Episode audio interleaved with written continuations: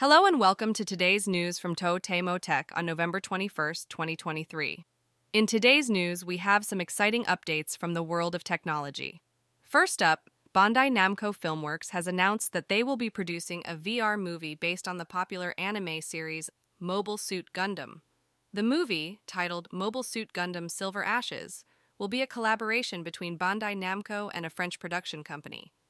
Fans can look forward to experiencing the world of Gundam like never before.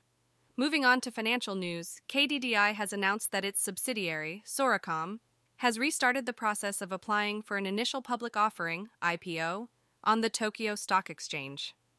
Soracom had previously applied for an IPO in 2022 but withdrew the application earlier this year. The decision to resume the IPO process is based on the company's assessment of the economic environment and market trends.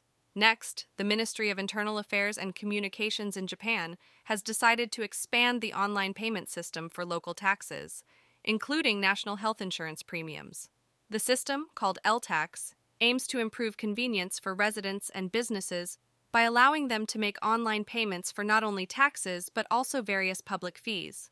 The ministry aims to launch the system no later than September 2026. In other news, Satya Nadella, the CEO of Microsoft, has welcomed Sam Altman and Greg Brockman to join the company. The announcement was made by Nadella himself on his personal Twitter account. Altman, previously associated with OpenAI, and Brockman will be joining Microsoft, bringing their expertise and contributions to the company's endeavors.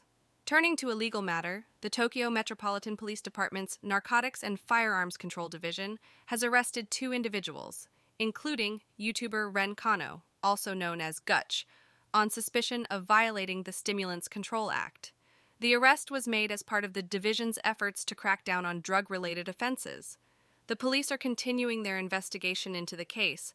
Lastly, the VTuber agency, Noripro, has announced that four of its VTubers, namely Shiroyuki, Ayamiya Miruku, Himesaki Yuzuru, and Nakose Noshin, will be graduating from the agency on December 31st.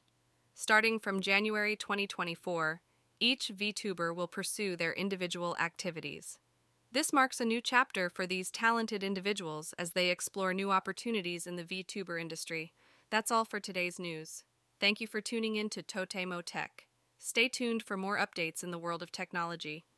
Visit japandailynews.com for the news, yen exchange rates, and a daily Japanese proverb.